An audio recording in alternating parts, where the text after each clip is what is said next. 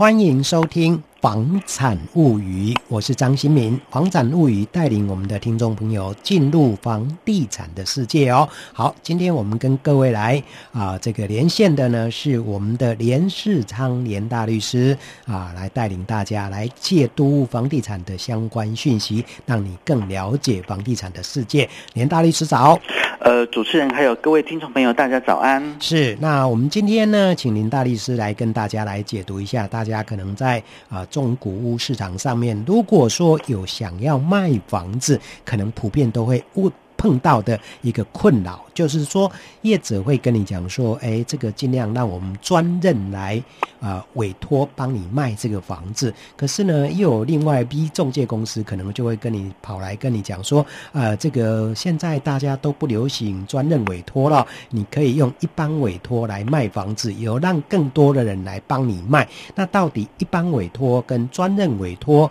这样的一个卖房子，对屋主来讲，有些什么样权益上面的不一样？那这个要注意哪些东西？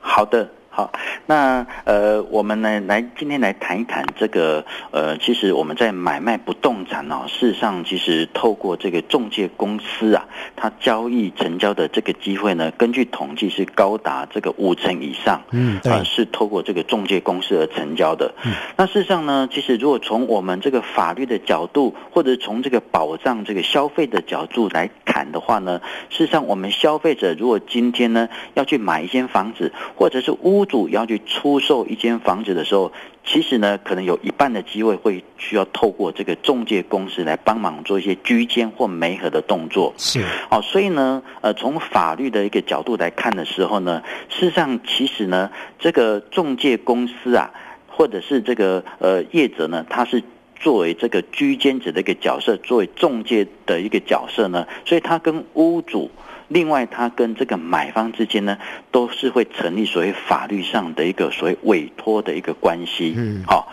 那这个呢，在法律上是这样的一个关系。那所以呢，我们政府事实上有定了一个所谓的一个定型化契约的这个相关的一个规范。好，这个叫不动产委托销售哦，这个定型化契约应记载及不得记载事项。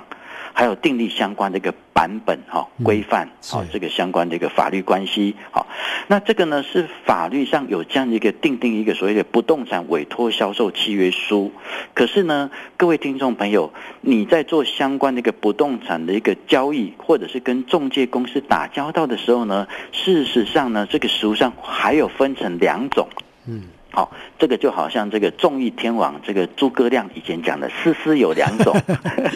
那事实上呢，这个在法律上的这个不动产委托销售的这个定型化契约书，事实上有分两种。好，一种呢就是所谓一般约，好，另外一种呢叫专任约。是。好，这样的一个区别区分是非常重要的。好，那我们先来谈一谈呢，什么叫一般约？好，一般约的意思呢，如果今天我们是站在这个买方或者是有意愿购买不动产的这个消费者的一个立场上来讲的话呢，呃，事实上，如果我们要找一家这个中介公司呢，好，那呢，他可能我们就需要去透过这个中介公司好来找。可是呢，这个中介公司呢，不一定是只有一家哦。嗯，好，那为什么呢？我们再从另外一个角度，就从屋主的一个角度来看，屋主今天呢，哦，如果说呢，他急着呢要这个赶快把房子的卖掉，他要去求这个曝光度的时候呢，哦，让他的这个物件能够尽快曝光的越高，哦，能够在这个管道上面曝光越高的时候，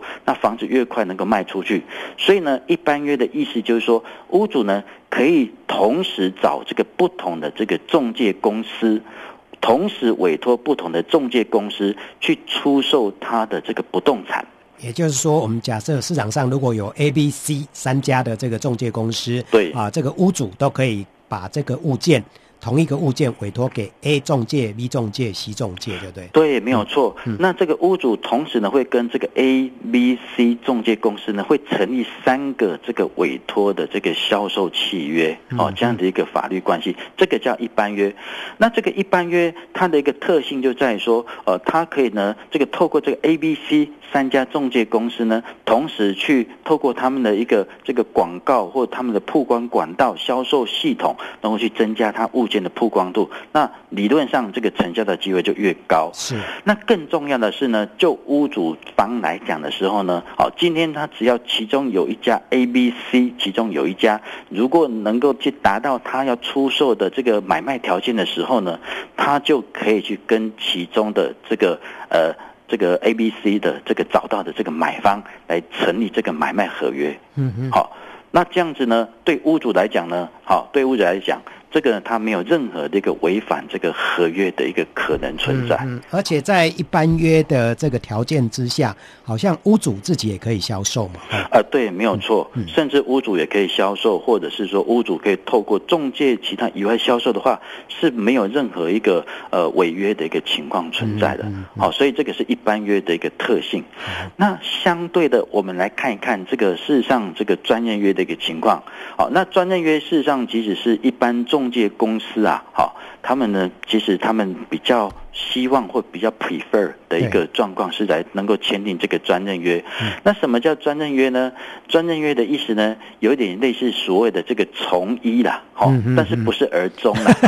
是从一的观念，就是说独家啦，哈，对，就独家专卖的意思，独家专卖，哎，独家专卖，也就是说呢，我今天屋主呢，好，我只能够呢跟这个其中一家，只能一家。这个中介公司来签这个委托销售他的这个不动产，嗯，的这个合约叫所谓的这个专任约。好，专任由一家中介公司来签订，那意思呢？它通常会有一个类似的一个专任约的一个条款跟法则，意思就是说，哎，今天这个委托人就是这个屋主啊，这个在委托销售期间，一般是三个月内啊，要由专由这个所谓的这受托人，就是这个中介公司来专门销售他的这个不动产。好，那也就是在这个委托期间之内，屋主呢，好不能够私下成交，好，或者是说屋主他不能够另外去委托其他的这个中介公司成交，是，哦，那否则如果有违约的情况的时候呢，哦，这个受托的这个中介公司是可以根据这个专任约的条款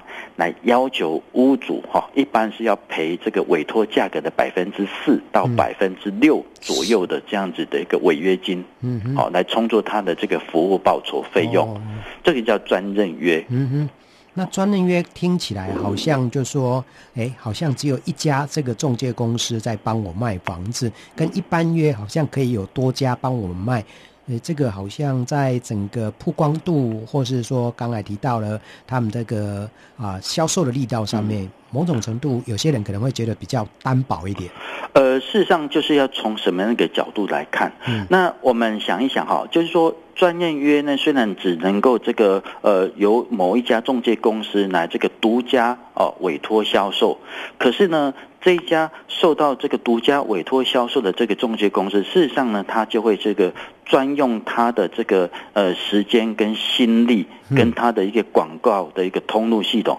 来专心去 push 这个案件呐、啊。啊，对。啊，为什么呢？因为这个案子呢是由他专门去销售的，那他可以专心一致的，好来作为这样的一个相关的一个销售。所以呢，事实上其实这个跟一般月就会不一样，因为一般月的话呢。有一些这个中介人员会觉得说，哎，这个大家可能都可以竞争，哦，所以呢，他可能会把这样一般约呢，可能会摆在一个 B 备案或 C 备案，或他们的一个这个广告系统或广告栏上面，他可能就会摆在边边角角。那为什么？因为呢，他比较希望能够这个去专门去专心优先销售他的这个专任约的房子。好，这个是有好有坏。那当然站在屋主的一个立场，也是可以有优劣哈。可以去做判断，专一般约的话呢，哦，就是可以让这个中介公司他们可以各自去竞争，A、B、C 公司各自去竞争比较优劣的一个条件，嗯，好，来跟这个最好的卖价的一个这个买方来做签约。是，那可是呢，这个这个如果说从一个比较坏处的一个立场是，哎，那屋主呢常常会不胜其扰，哦，哎，一下子这 A、B、C 这个中介人员就常常打给屋主。好，要求说，哎，这个跟他回报相关的买方议价，甚至要求他去变更一些这个委托价格，降低委托价格。嗯，好，这个其实是从销售的一个管道来讲，啊，或者是一个资源来讲，是各有好坏啦。嗯嗯。好，那不过呢，我在这边呢，呃，从这个我们法律跟合约的一个保障的立场呢，要特别去提醒我们的这个呃一般的这个消费者，特别是屋主。嗯，好，那屋主呢，在跟中介公司啊在这个签订相关的这个不动产委托销售契约的时候呢，哦，到底要用一般约或专业约呢？我们刚刚有讲过，这个屋主呢，他可以用自己呢的一个物件。跟他是不是急着要去呃这个求售的这样的一个需求来做一个一般约或专约的一个判断，嗯，好啊。可是呢，我们在这边要特别提醒哈，我们的这个消费者，特别是屋主，如果你跟中介公司最后决定签订专任约的时候啊，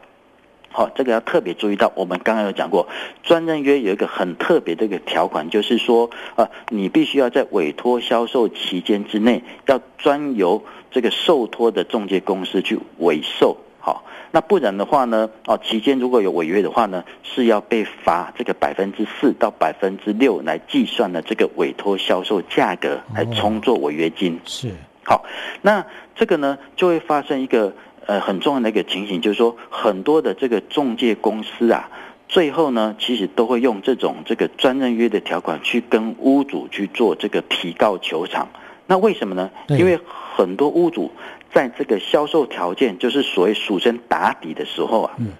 屋主呢这个后来后悔就不想出来签买卖约了，嗯嗯，所以呢，这个中介公司呢，这个因为你买卖约没有签成，所以中介公司呢认为说这个有违反专任约的情形，好，那或者是说呃你没有这个这个打底。那出来签约的情况之下呢，这个中介公司呢是可以按照这个专业约的条款或相关的规定来提告球场。嗯，好，那为什么？呢？因为很多的这个屋主可能会自己私底下去成交，嗯，或者是呢，他可能是透过其他的中介公司，这个主持人也会很清楚，哈，就是其他中介公司会做所谓的一个踩线的动作，是，好，那踩线的意思是说，他呢会去做恶性竞争，好，把这个签专任约的屋主呢，把他抓过来，好。跟他私底下呢，啊，这个促成他跟另外的这个其他的这个买方来做成交，好，那这个就会有违反这个专业约的一个情形，好，这个要特别注意小心，好，那另外呢，我在这边要提醒我们的这个听众朋友哈，呃，其实呢，呃，我们在司法实务上呢，其实已经有注意到这个专任约事实上有这么。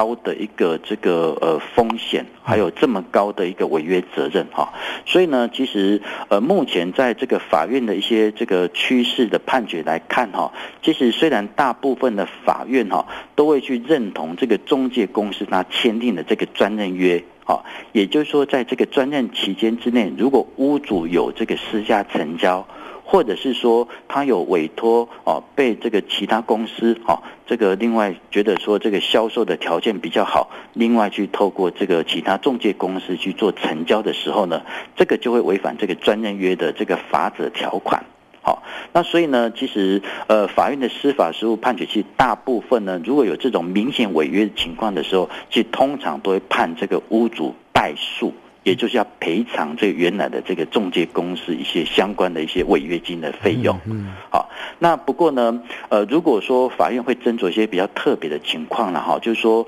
呃，一般来讲，就是说，如果说呃中介公司他投注的时间成本哈，不是说很多的时候呢，通常就是会用一个所谓的这个违约金酌减的条款。嗯，好，意思是说，呃，你不要一次赔到这个百分之六。那么多的违约金，好，那通常都会要求他说，哎，那不然就少赔一点，就赔到百分之二，或赔到百分之三，好，这个都有可能，好，这是大部分的法院可能会往这样的一个方向去走，好，那另外我们要特别注意一下哈，就是在这边我们当然就提提醒这个消费者之外，那我们要提醒这个。这个业者哈，这个甚至我们看到比较特殊的一些法院的判决是会把这个专任约哈，很多会这个严格去适用这个专任约，有时候这个中介公司反而会求偿不到。哦，好，那比如说呢，这个法院会严格解释这个专任约的条款，所以在签订这专任约的时候呢，要特别注意小心。哦，比如说呢，法院会说啊，哎，这个呃，如果说这个屋主啊，他今天是真的是呃私下成交，哦，可是他私下成交呢，不是故意私下成交，哦，他还有透过另外的这个中介公司，还有透过这个所谓的这个履约保证的这样的一个机制的时候呢，这个法院就会严格解释说，这个不叫私下成交。好，这个私下成交呢，意思就是说，啊，要透过屋主自己跟买方自己签约，好，那这个自己购，这个才叫私下成交，哎，所以这个法院的判决啊，这个解读很有意思。所以反之啊，这个如果屋主是透过这个其他的中介公司，啊，还有在做这个履约保证机制的时候，哎，有些法院这是很特别、很可爱的判决，说 这个不叫私下成交。好，这个是呃有相关的这个曾经有做过相关的判决，哦，这个还蛮特别的，这个可以参考看看。对，这个好像是法院帮这些想私下成交的人指引一条 这个的途径，这样子啊。当然，其实有时候法院是会看个案，如果有些是真的比较属于这个情堪敏恕或可以同行的状况啊。那我再举第二个比较极端的例子哈，这个业者们哈，或者是这个屋主们可以参考看看啊，就是说法院曾经有另外在针对说，哎，那什么叫这个违反这个专任约啊？这个。原则上，这个中介公司呢，要必须要这个有找到买方，好可以出来签约的情况之下，就完成这个叫居间行为的时候，这个才叫违反专任约。好，那如果今天这个屋主啊，好，他另外还在这个中介公司还没有找到买方的情况之下，另外去跟人家成交或透过其他公司成交的时候呢，因为中介公司还没有完成他的这个找到买方的叫居间行为。啊，所以呢，这个中介公司还是不能够去要求这个赔偿百分之六的违约金。啊，这个也是一个很可爱、很极端的一个判决了。好，可以参考看看。嗯，今天非常开心，我们这个连大律师跟我们的听众朋友，就一般约跟专人约做了这么详细、深入的这样的一个分析，提供给我们的听众朋友来作为了解。然后，谢谢连大律师，谢谢主持人，谢谢各位听众朋友。